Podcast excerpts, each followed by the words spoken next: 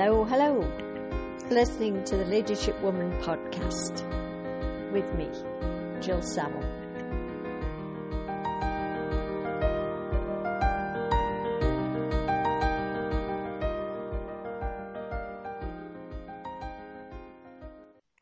And today you will probably expect a guest. Um, never fear, there are lots of guests on the way. It's just that I can't edit fast enough.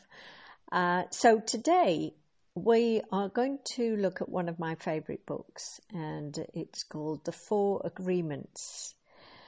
Uh, when I looked at this book again this week, in actual fact, I'd forgotten just how good the book is. And not only that, it was written in the late 1990s, and everything that I'm doing around positive intelligence at the moment also fits in with this book. So, whether or not you've read the book, it's always useful to have a reminder. Um, and if you're new to it, then you're in for a treat. The book's written by Don Miguel Ruiz, I hope that's right, and it's also called a Toltec wisdom book. I'll let you Google the word Toltec. The introduction begins with an explanation of humans as they're born and the fact that we choose very little.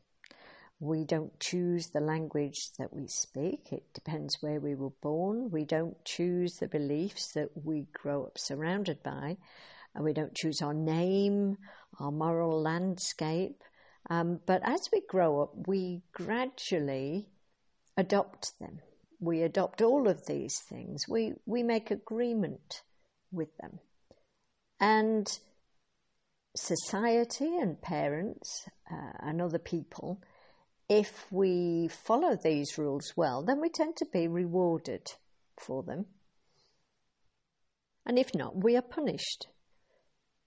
And he goes on to say that eventually we become so well trained in all of these things that surround us that we don't actually need anybody else's guidance because we will beat ourselves up if we don't follow these rules, and also we judge others by them. I've talked about judgment before, I'm sure. One of the main saboteurs with our brain in positive in- intelligence is called the judge. We judge ourselves, we judge others, and we judge our circumstances. And what this book and positive intelligence are saying is that it's toxic, it's poisonous when we do this judging, particularly when we judge ourselves. The grand assertion in this book is that we should throw away all of the other agreements that we've made while we were growing up and maybe just adopt four. Just hold on to four agreements. He says that we have to be very strong willed in order to maintain, in order to keep these agreements, but that our lives will be transformed for the better if we do. So, what are these agreements then? The first one is called Be Impeccable with Your Word. Be impeccable with your word. We don't think a lot today about when we give our word for something. But it used to be a very honourable thing to do. My kids would say in the olden days. Um, you'll see in old films, people give their word of honour. When we go into a courtroom, we give our word we swear that we're going to tell the truth. In the Bible, it says, In the beginning was the Word. I don't know whether you're religious or not, but the Bible was written a long time ago. So, this idea of your word um, was important then. And what this book is saying is that it's just as important now. And we need to be careful how we use our word and how we use words. He says that our minds are fertile ground. fertile and, and they have been prepared for certain types of seed. And I don't need to tell you that there are some of us who our minds are prepared and positive and we're always on the lookout for for the positive things in life. But sometimes our brains are prepared to hear the worst. They're ready to hear those conspiracy theories.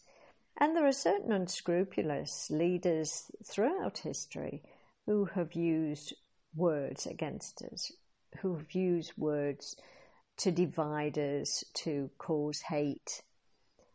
And so we have to be careful that our brains, our minds are primed, primed to look for the positive things, to look for the reality of things. You don't have to go back too far. Well, in fact, it's still being used. This idea of take back control uh, was used throughout the Brexit idea. Uh, immigrants are taking our jobs. These kinds of words are used in order to create uh, hatred, and what they do is they cause the brain to have this defensive, to go into the negative type of emotions. They are indicating some kind of threat.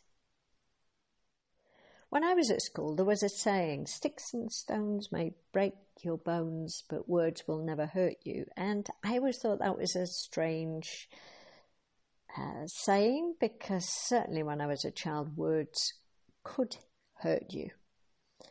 And if you were told that you were stupid, if you were told that you were wrong, uh, if you were told that uh, people no longer wanted to be your friend, words could definitely hurt you.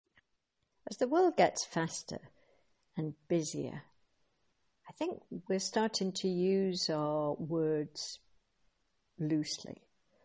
We are making commitments lightly.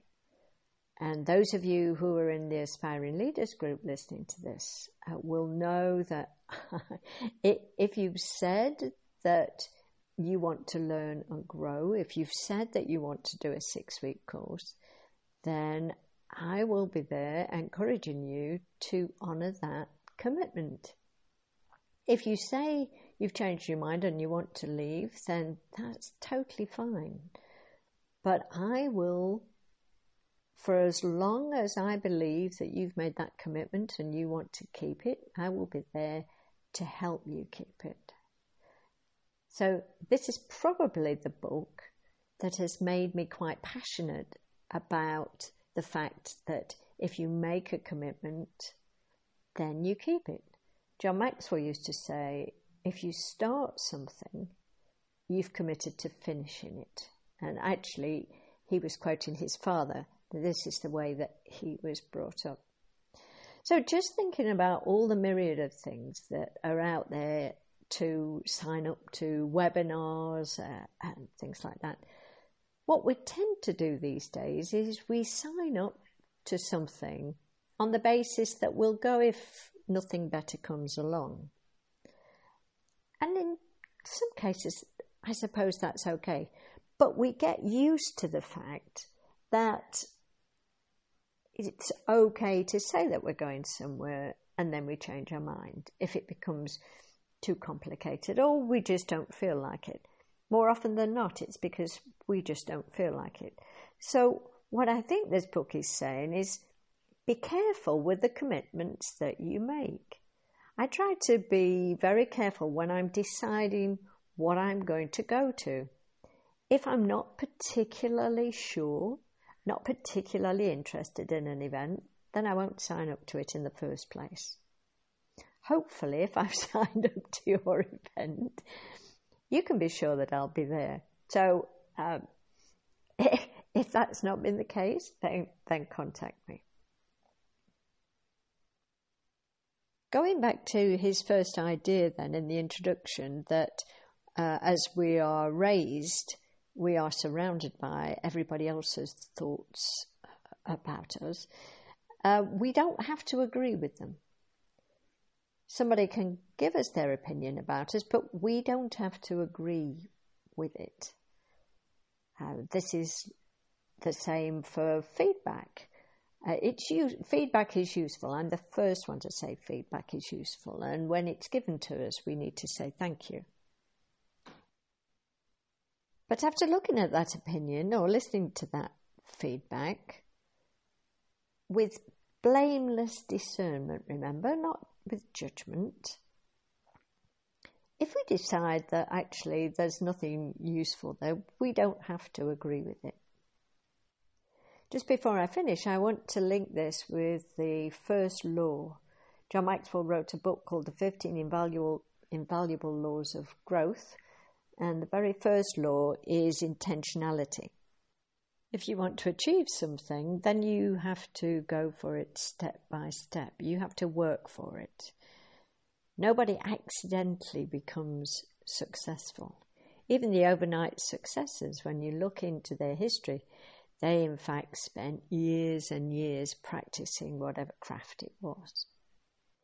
So, when I'm asked what's the criteria for joining the Aspiring Leaders group, it is are you intentional? Are you able to commit to coming on a course one hour a week for seven or eight weeks?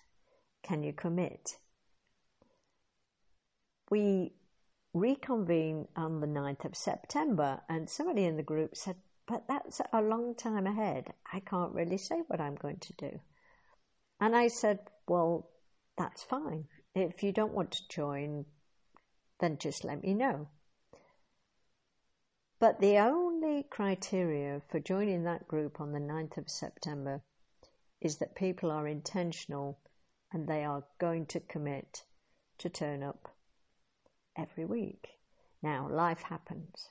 Occasionally, there's an accident or something, and somebody won't make every week.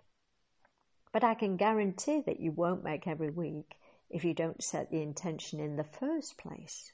There's not even a strong commitment in the first place to turn up every week. So I hope I've given you enough things to think about with this be impeccable with your word. Always use your word, the words to other people, use them with integrity. Try not to judge people. Try to be positive. And remember to keep your brain looking for the positive messages.